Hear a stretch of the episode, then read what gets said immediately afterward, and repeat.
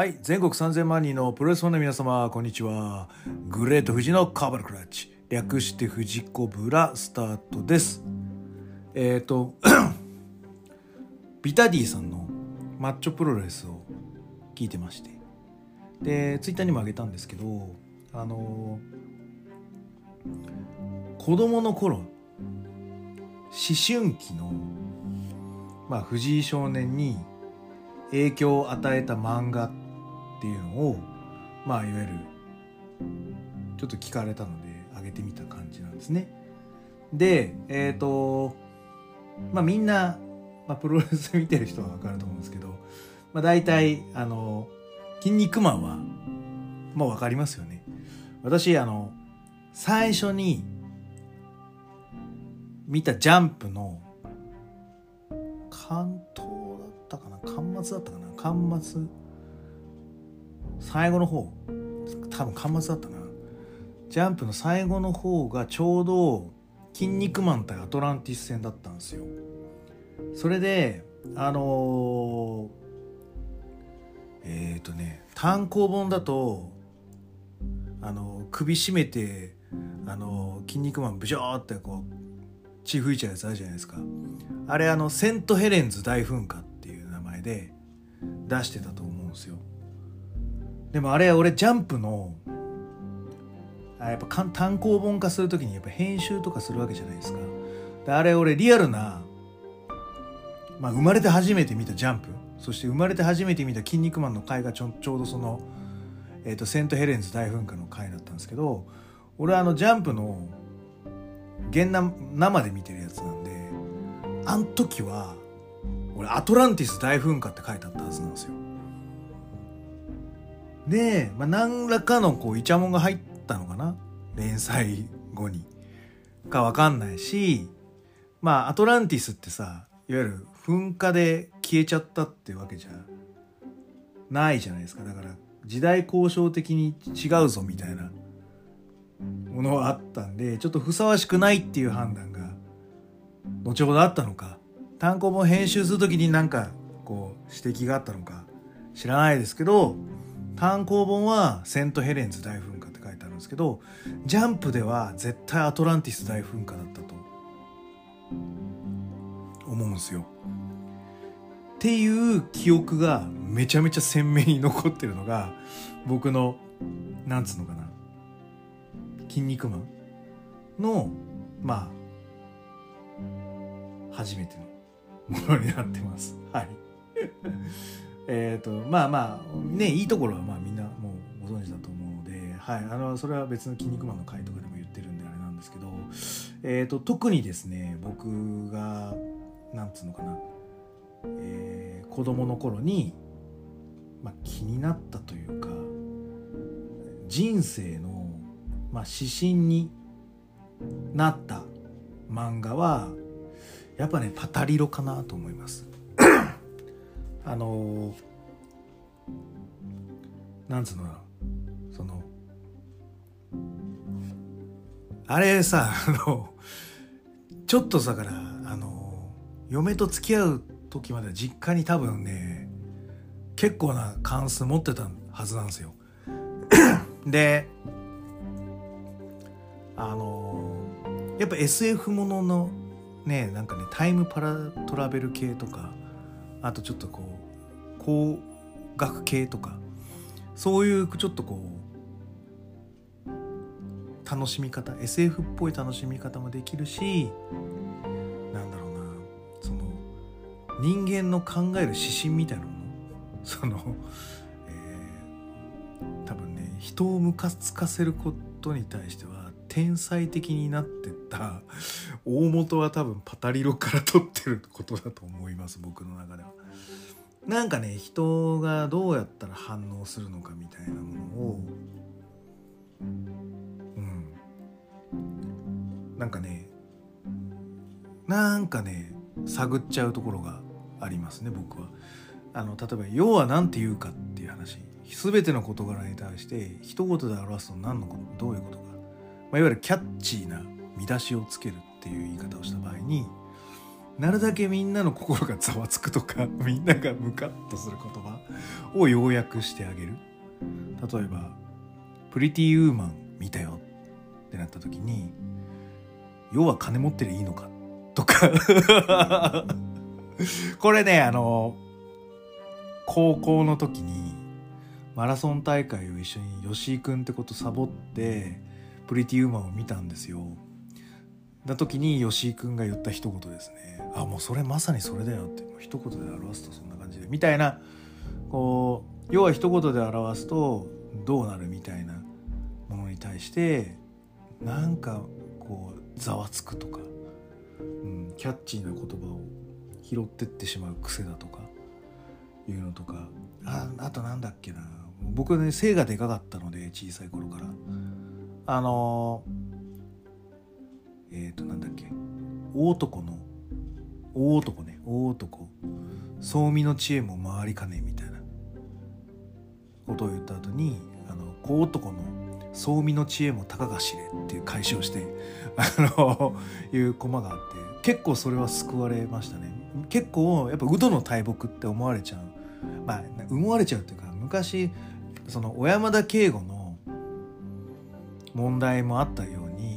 結構その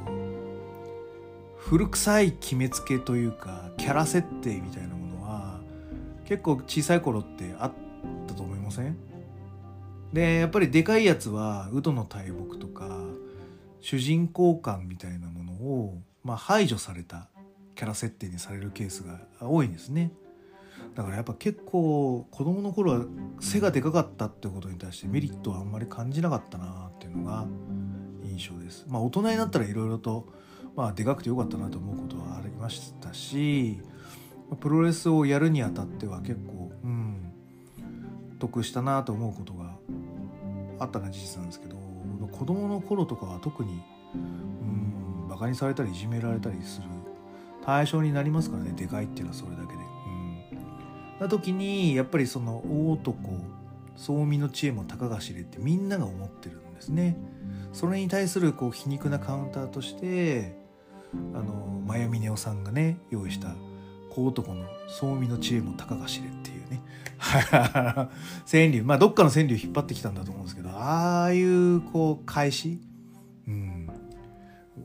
とかっていうのがちょっと僕の根底にちょっと一言余計なこと言ってしまうとか人をムカつかせるざわつかせるみたいな。のは結構パタリロが結構、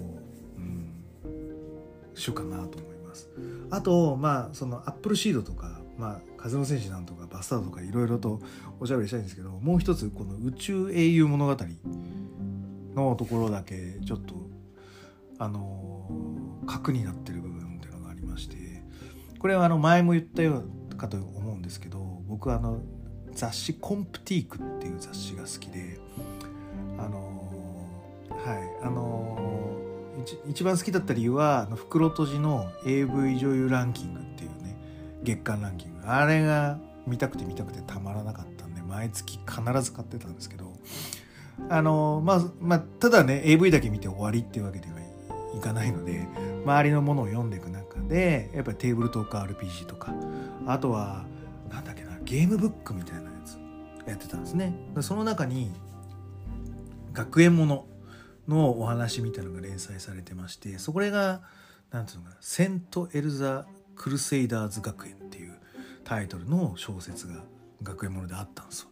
でそこの作者っていうのがこの「宇宙へ言う物語」の伊藤武彦さんが「ブラックポイント」っていうペンネームで書いてた頃の、まあ、挿絵があるわけですよ。まあ、これが結構僕の中ではなんかちょっと引っかかってましてであのー、他にもねいろんな作品でねこう目にするようになるんですよ。でもきっかけはそのコンプティークのその「セント・エルザ・クルセイダーズ」っていう小説の挿絵。これがまた面白くて、うん、あのウィキで調べてみたら分かるんですけどそのゲームブック的な文章の作りだったりとかそのなんつうの今で今でこそ当たり前のようなあの映画的視点からものを見るカメラアイっていうね、か大体冒頭はそのカメラがこうかけてく流れだけを見ていくみたいなそういうシーンだったりとかなかなか画期的なものが僕はあったかと思ってて結構文章としては読んでましたね。はい、内容忘れちゃいましたけど はいあのー、好きでしたね。でそれがあのその伊藤さんがちゃんとこう絵を描くっていうので話題になったの。それが SF もので、えー、出してたのはこの「宇宙物語」で。もうだいぶよ擦り切れるぐらい読んでたしなんだろう。なんかドラマ CD みたいなのも買ったのよ。これ初めて私が買ったやつ。そのドラマ CD みたいな。の買ったやつぐらいハマっててなんだろうな。圧倒的熱量とかそ SF の設定とかあれどもやっぱ最後は圧倒的熱量だったりあの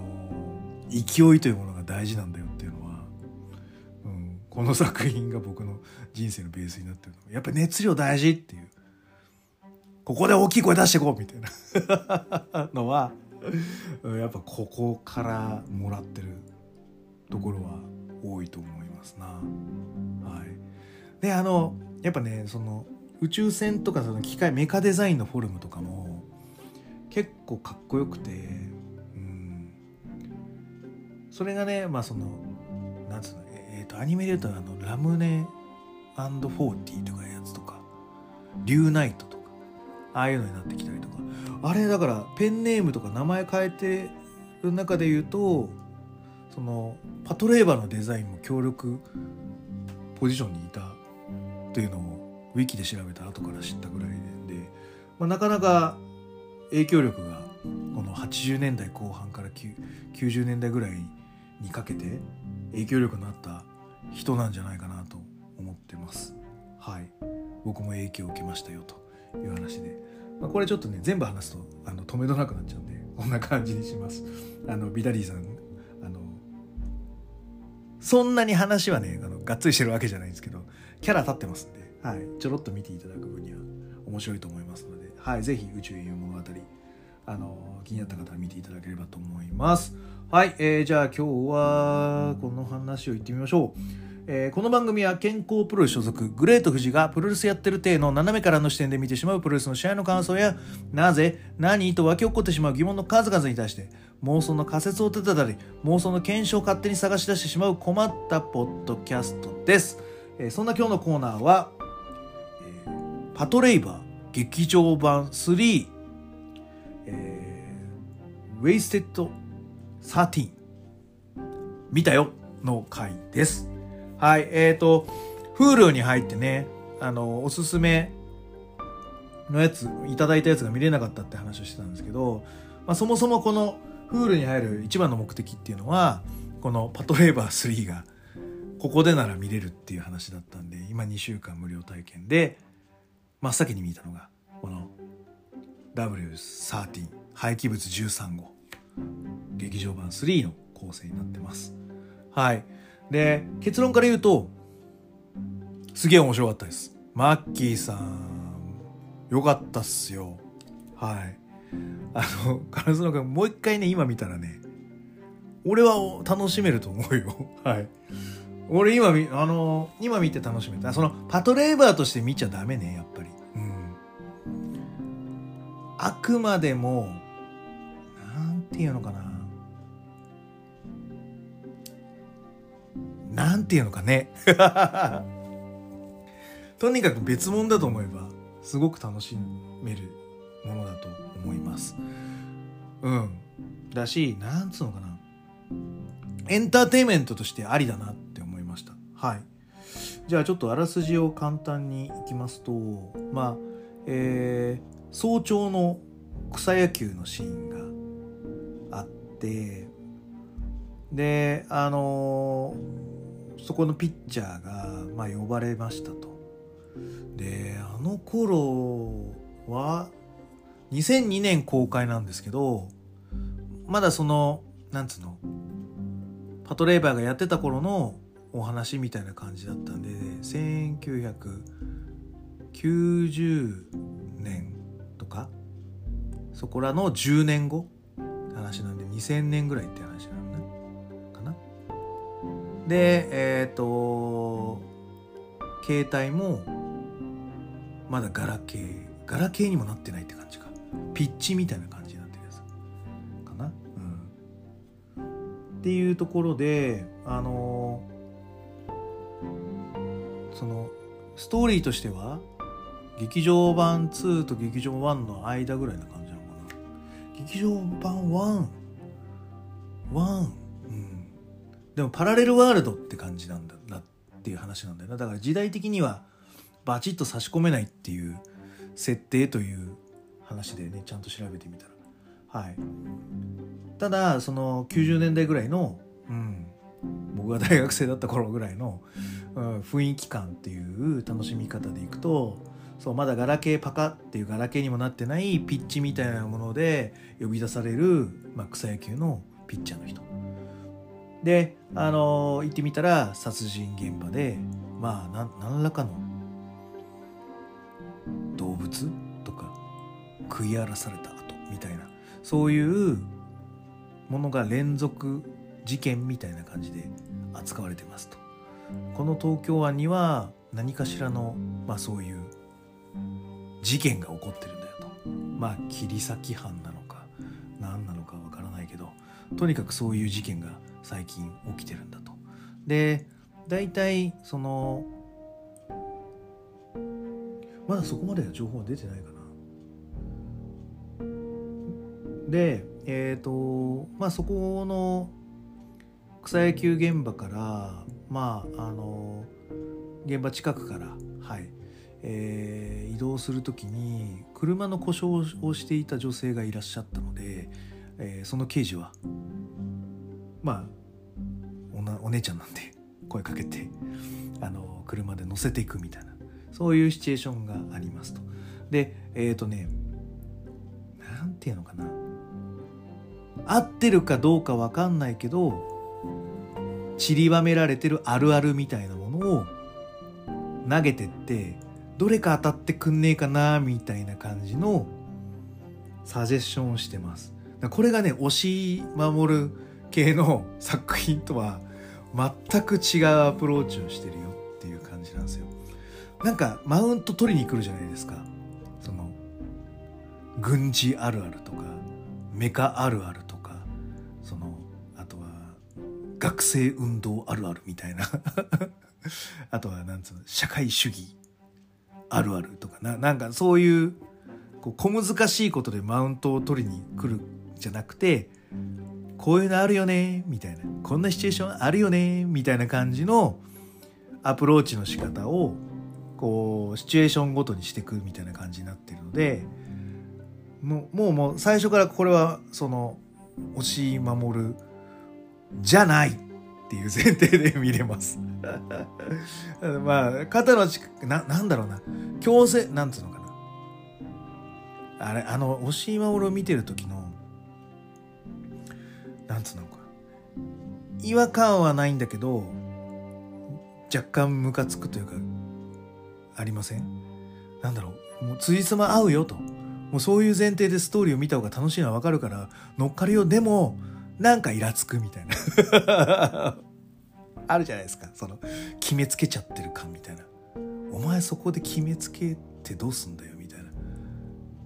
感じのやつはもう一切ない状態からスタートするのでこうあるあるをこう投げかけられてるなと思いながら、まあ、そこでどういうキャッチをしていけばいいのかっていう感じのキャッチの仕方でいいのかなって思いながら見てました。はい。で、あの、その女性を送ってった先が大学なんですよ。で、この大学のところの、あの、縦看板？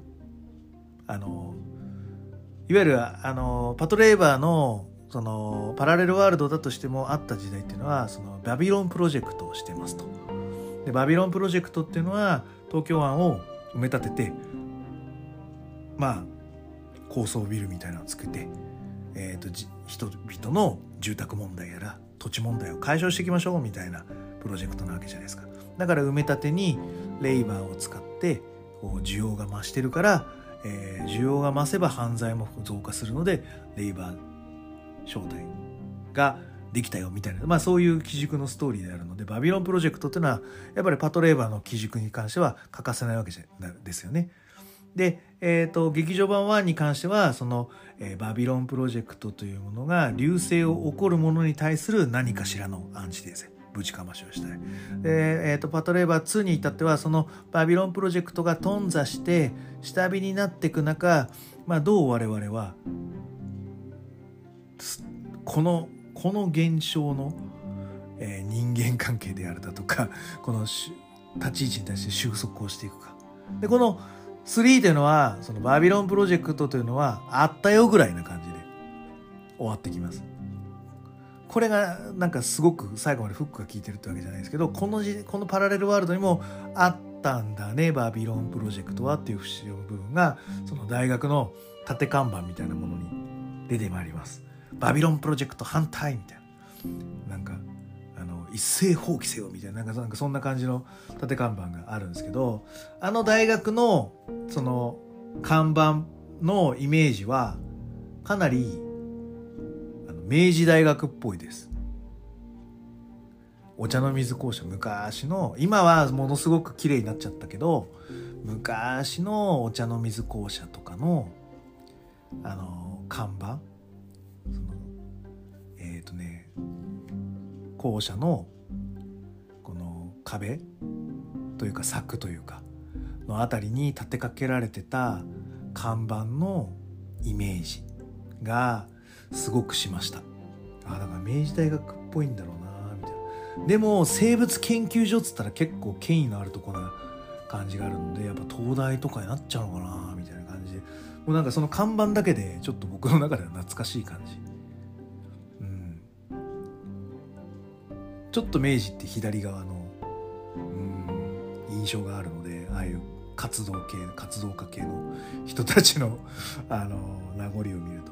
はい。なんでちょっと明治大学っぽいなっていう大学にを女の人を送っていくわけですよその刑事は。はい。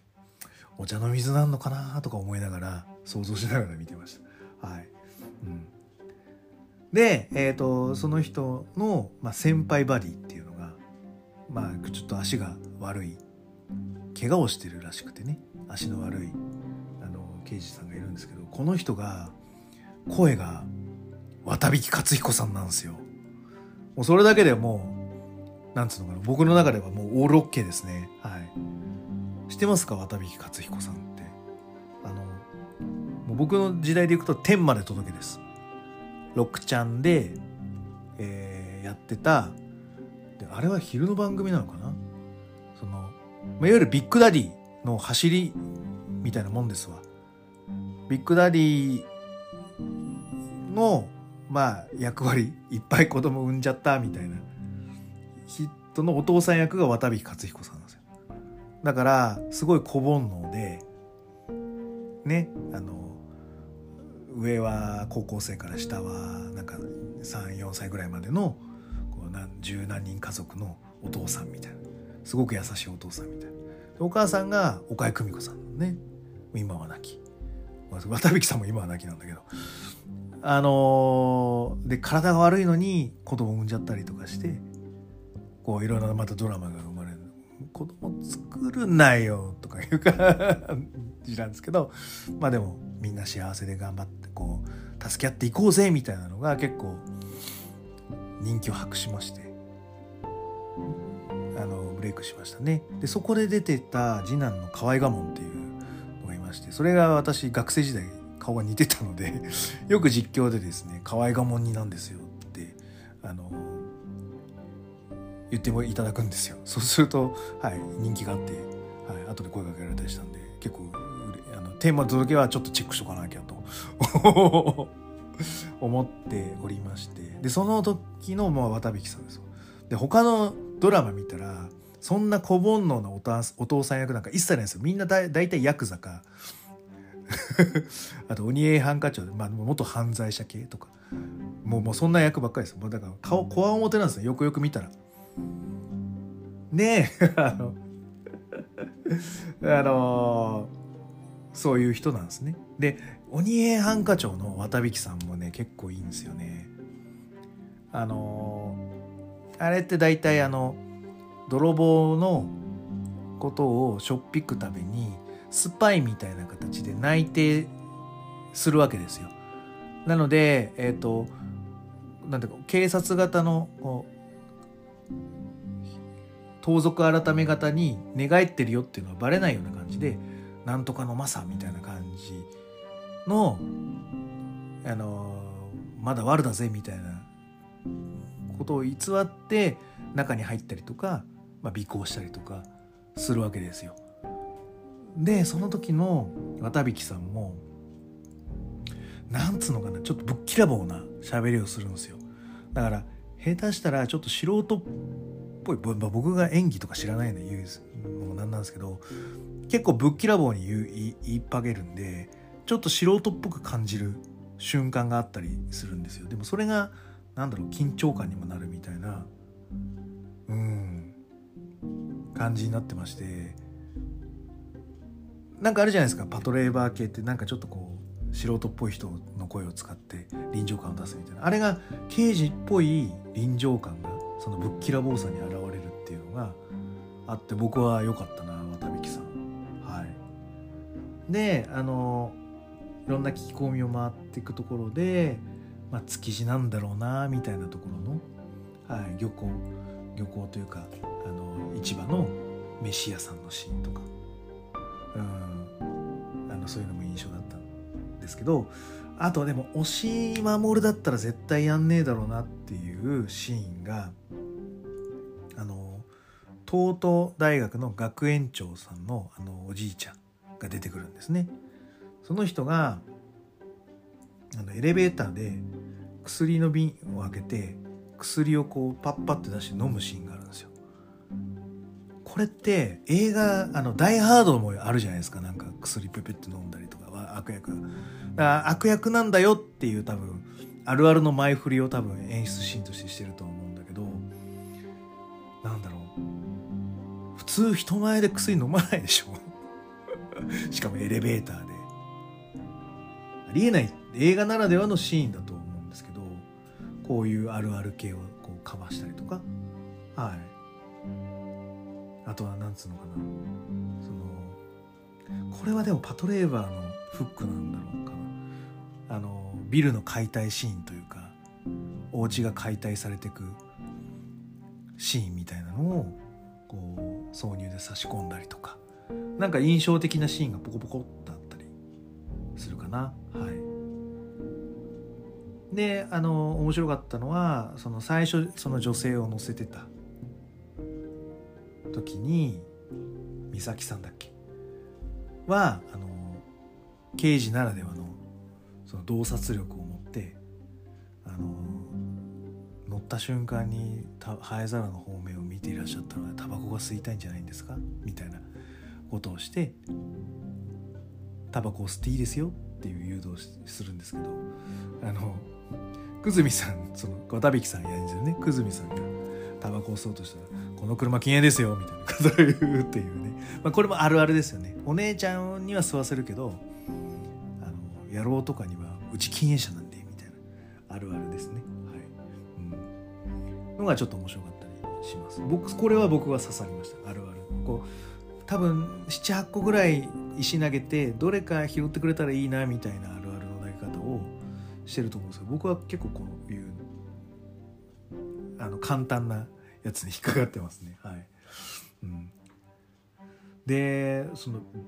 昔のそのビデオ判定みたいなものなのに独身術とかで言葉を 持ってかせたりとかっていうのもこれもなんかあれかな。なんかパト2のちょっとこうあるあるを引っ張ってんのかな。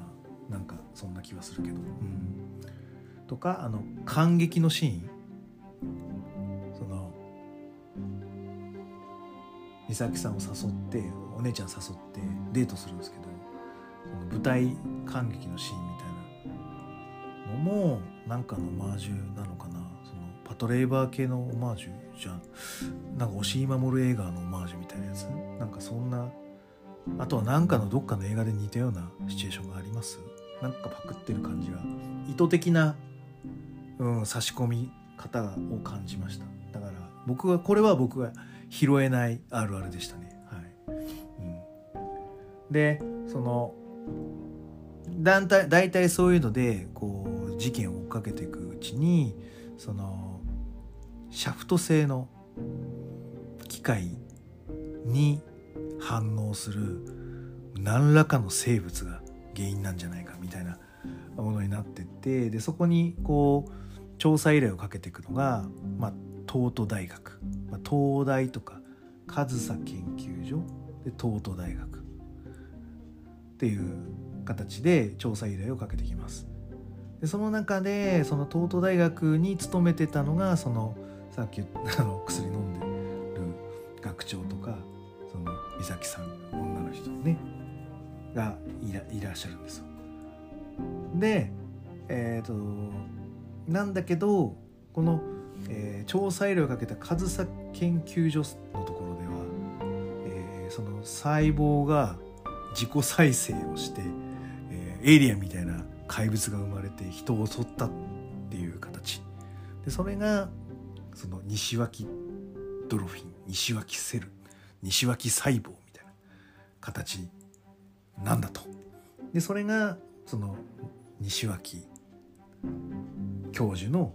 娘みたいなのがその助けた人だという形美咲さんだという話になって、えー、とどんどんそこから捜査パートがその女の人もしくは東都大学にフォーカスされていく。みたいな。これちゃんと捜査パートが順を追って説明されてるんですよ。あの押井守のやつみたいになんつうのかな。わかるだろうみたいな。そういうぼかし方をしてちゃんと種明かし。伏線を張りました種明かしをしました。伏線をしました種明かしをしましたっていうことをやってくれてるので。うん。なんか操作パートが僕はいいなと思いました。ここら辺まで。で出てくるその風景とかも月島とか芝浦あのディスコで殺人が起こりましたとかいうのも芝浦っぽいなっていうゴールドが芝浦ゴールドだったかな、うん、ああいう感じのところになってるしポケベルみたいなのもそのまだ時代遅れの久住さんが刑事が持っているよみたいなのも、まあ、あるあるなのかなみたいな感じですね。はい、でその久住刑事っていうのはその家族に捨てられてで、えーと、趣味がそのアナログレコードの収集と音楽鑑賞クラシックをものっていう感じになってまして、まあ、その趣味が今回の事件解決の糸口になりますと。で、えっ、ー、とまあ、実際にそのシャフト製のその製品になんでこの生物が食らいつくかっていうとそのシャフトのあの製の出てくる高音の音域に反応してるんじゃないかでそれはどういう時に出すかっていうとアナログレコードとかの音で、えー、と出る場合があると。じゃあその殺人事件みたいなのが起こったそのクラブの脇の地下駐車でクラブっていうのは音がどんどん出てるよ。その音に惹かれたんじゃないかっていう推察もアナログレコードをまあ、DJ なんであの頃の DJ はそのデジタルじゃなくてアナログレコードで出してる音っていうのが、まあ、メインだったよっていうところもそのなんつうのかなこうしっかりと操作パートがこう噛み合っていく瞬間になるわけですね。はい。C はもっと隠すよなとか思いながら見てました。でようやくこうパトレイバーその特殊2課が出てきましてあの戦闘のシーンってなってくるんですけど、まあ、戦闘シーン5分ぐらいですわ。なんでそれまでは自衛隊が、えー、その怪物廃棄物13号を、えー、あるところまで誘導して、えー、逃げられないような空間にその音域をこう出してこうも持ってきますと。で、えー、とそれまでにでもちょっとね俺の中ではちょっとあの分かんなかったのはあのそうなんだよね。漫画だと漫画も俺うっすらとしか覚えてなかったんだけどそうなんか知恵をつけててあのレイバーのアーマーを着て対決するみたいな感じだったんだけどこの映画の中ではそのレイバーを着るっていうシチュエーションの理由付けがいまいちよく分かんなくていつの間にかレイバー来てたみたいな感じになっててそれよく分かんなかったなと思いました。はい。でえっ、ー、とそのスタジアムというかこうハイスタジアムにおびき寄せてパトレイバーが戦闘しますと。で、えーと、その廃棄物13号っていうのはそのなんか西脇細胞に人のがん細胞を掛け合わせて無限増殖が可能になってますと。だから切ったり中途半端なダメージだと分裂してそういった怪物が2体できてしまうと。そういうのを避けるために細胞分裂を起こさないようにしてしまう弾が一発だけ開発しましたと。これをこう効果的に打ち込んでください特殊二課みたいな感じで、まあ、渡されるわけですね。はい、でここであの泉ノアじゃなくて大谷一発任せるっていうのが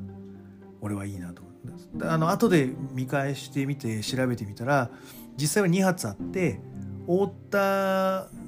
じゃなくて最後は泉のノアの弾丸が決着戦になるみたいな感じなんだけどこの映画ではそこら辺の尺をはしょって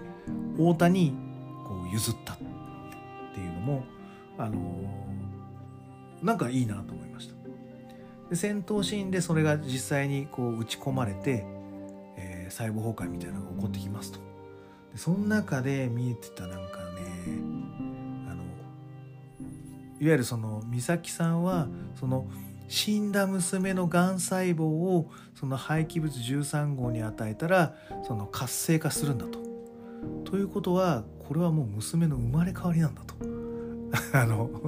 いう形になってしまってまあちょっとまあ気狂ってるような感じになってるんだけど。でその打ち込むじゃないですか。で細胞分裂あるになってレーバーのアーマーが取れた時に女の胸みたいな感じの表現の出方がするわけで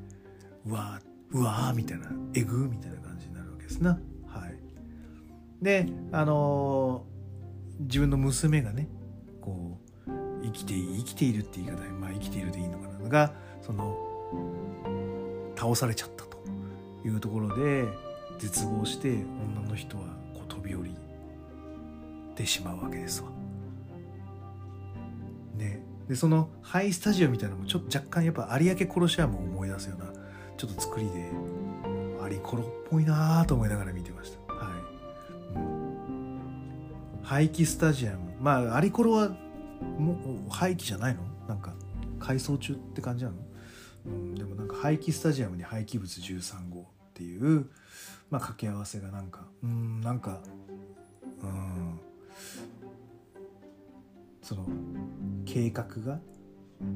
変わってしまったっていう変遷みたいなものその捨てられてしまう。こう本当はその怪物だとかそういうね実験材料で何かしらの目的があったのに計画が変わって廃棄される。っていうまあその建物もそういう変遷があるじゃないですかそのこれはなんか激パト1をパクってんのかまあなんか諸行無常的なものを出したかったのかなんかの気持ちのあるあるをこうまぶしたのかみたいな感じの、うん、雰囲気がありましたね。はい、で最後その女性が吸ってる時に僕は禁煙したんでっていうその刑事さんのね言葉があって。で今回の一連の流れの中で、まあ、淡い恋心を抱いていた人が目の前で死んでしまいましたと。でその人のご家族のもとを墓参りをした後に彼は禁煙してたはずのタバコを一服吸うわけですよ。であるちょっとあの感想を一応一通り人のやつを見てみたんですけどなんかそこでカタルシスがあったみたいな。ええどういう心境なの？みたいな。カタルシスあるこれ？とか思ったんだけど。どどうどう思ったらいいの？その禁煙をしてて好きな人が死んじゃったからタバコ復活しましたっていうのはなんか悲しいお話だと思うんだけどそれってカタルシスになるんですか？ちょっと俺分かんなくてさ。うん。2002年のカタルシスはあったのかな？好きなことやりねえよみたいな。そのノスタラダムっちゃうこともなくなっちゃったし世界は未来はまだあるんだから禁煙なんてやめて好きなことやりなよみたいな。今の禁煙ブームみたいなのがなる前だよねこの2002年公開。制作時は2001年とか2000年とかそんなもんでしょ？た時はやっぱりもっとタバコ吸え吸えブームだった。でいいのかな？うん。それがその禁煙ブームクソくらいみたいなカタルシスになったのかも。なったのかも？なった？うん分かんないけど、うん、確かに俺は禁煙はすることは一生ないんだろうなと思いながらタバコを吸ってました。でえっ、ー、と1日3箱吸ってたんで 20, 20本入りのタバコを3箱毎日吸ってたんで60本吸ってたんだよな。間違いなく早死にしただろうな。でえっ、ー、と最初はねキャメル吸ってたんですよ。でキャメル吸ってたんだけど、まあ、だんだんとやっぱ年を取るごとにやっぱきついタバコきつもう吸えねえってなって丸ボロに落ちて丸ボロメンソールに落ちてで丸ボロメンソールもきつくなったんでセーラムライトとかそこら辺まで落ちたんじゃないかな結局は。末期の頃は。末期ってなんやねんって話なんですけど。だしえっ、ー、とスタバが流行り始めて禁煙が当たり前になっていく店舗が増えて会社もなんか禁煙を推奨すりますよみたいな感じになってきたんですよ。で会社のこう社長とか部長とかもなんつうの体を壊して「もうあなたタバコ吸ったら死にますよ」とかって言われたんで禁煙をするわけですよ。で上が禁煙をすると「なんでお前ら吸っとんねん」みたいなこうすねが始まるわけですねすねるやつがすねすねモードに入るわけですよ。なんで俺が我慢して吸ってないのにお前ら吸っとんねんみたいな。感じになるんで下のやつもなんかちょっとねこうみんなで集まる飲み会とか吸うなみたいな感じになるわけですよ気持ち悪いとか思いながらバカなんじゃねえのとか なんでお前らのなんかに忖度してやらなあかんねんみたいな思ってたんでガンガン吸ってましたな。ただそんな僕もですねやっぱ結婚するにあたって夫婦喧嘩の原因がだから3年付き合って結婚前に1ヶ月同棲して3年間はほまああったよ多少の喧嘩はあったんだけどまあなんつうのかなそんなに揉めるってわけではないんだけど同棲した1ヶ月で同じテーマで3回喧嘩しましたと。でそのテーマの3回ともタバコが原因ですと。あこれはちょっとあれだなと。なんかメリットがないと思ったんですよ。だから月に3回もタバコ吸うだとか吸わねえとか体があの心配だとかそんなクソみたいな理由で喧嘩すんの？なんかほんとクソみたいだなと思って。なんか無駄じゃないですかそれ。思ったんで結婚式の時ハワイだったんであの飛行飛行機の中タバコあのライターを持っていけないんで100円ライターをそこの羽田だったあの時羽田だったかな羽田にの空港のところの入り口にぶち込んでから何年捨てねえんだ？14年？2007年から捨てねえから14年捨てない。っていう人間からすると もう忘れた。2002年のこのタバコを吸ってることのカタルシスっていうものに関してはもう理解できなくなっちゃった。っていう感じで終わるんだよまあだからあの頃はねまだだからそうそうそう。その守る者がいないとか家族じゃなければもうタバコ吸えばいいじゃんみたいな感じだったのかな。でその彼は自由を手にした。悲しみと引き換えに自由を手にしたみたいなそういうこう終わり方になるのかなと思ったんだけどね。はいだからテーマ性とかその1はそのバブルに対するアンチテーゼ。2はなんか今そこにある危機とかテロテロリズムに対するなんなんつうかな日本人のこう国風とか意識のあり方みたいななんか重々なテーマじゃないですか。だからテーマ性はほぼほぼないですよこれ、うん、怪獣出たよ、うん、うん、倒したよ。みたいな。そんだけですよ。なんだけどエンタメとしてそのあるあるを引っ張ったりとかその景色情景を見て、うん、紙芝居として楽しむっていう部分に関して言えばありなんじゃないかな。戦闘が5分だけだけどそれもあのベートーベンの悲壮だっけ？それがこうなんつうのかな？回想シーンみたいな感じで使われそうなやつにその戦闘シーンになってるのでなんかこのミスマッチのなんかああ危うさというか物悲しさみたいなのがこうね怪物娘みたいな思ってる怪物だとはいえみたいなそういうのをこれから命奪っちゃうんだよみたいなのがこの子供の頃にその娘が弾いてたピアノ演奏曲の科目と課題と一緒に流れるっていうのがまあなんか、まあマッチしてるなと。エンタメとしてはありだなって思いました。でこのベートーベン悲壮で僕がそのプロレスの入場ができるかな。僕だからあのー、クラシックのなんかいいのがあったらもう次の復帰戦とか以降はもうそれをテーマにして入場したい。ライセンスフリーじゃないですか。だから YouTube に流れてもカットされないっていうのがあるのでうん。やっぱウォルターの新世界はすごいやっぱ最高だなと思うしあれ最高だよね。うん。だしそのカラノワールって、まあ、またちょっと別の回でやるんですけどの白鳥の湖なんかはミスマッチすぎるけど似合いすぎてすごいみたいなのがあるんですけど私もなんかそういうねクラシックの入場テーマハマる入場テーマを持ちたいなと思ってるんですけどベートーベンの悲壮を流しながらちょっと入場イメージしたんですけど全く合いませんでしたねはいうんやっぱこれはそのストーリーの情景あってのうんテーマ選曲なんだろうなと思ってますはいなので結論としてうん見てない人は見てもいいと思います。はい。そんな感じでいいかな。はい。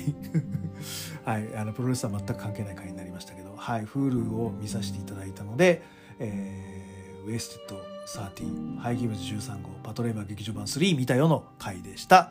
はいえー、グレート富士のコブラクラッチで質問感想をお待ちしております。グレート富士の質問箱や Twitter DM などどしどし送ってくださいね。またハッシュタグ富士コブラで感想をつぶやいていただきますとすごく見ておりますのであの励みになります。あのぜひぜひご感想いただければと思っております。あとは、えー、サブスクリプションの登録または定期購読のボタンを押してくださいね。ということではい。えーパトレーバー。やっぱり面白いですね。なんかまた劇場もやるらしいんですけど見てみたいと思います。はい全国3000万人のプロレスファンいやパトレーバーファンの皆様ごきげんようさようなら。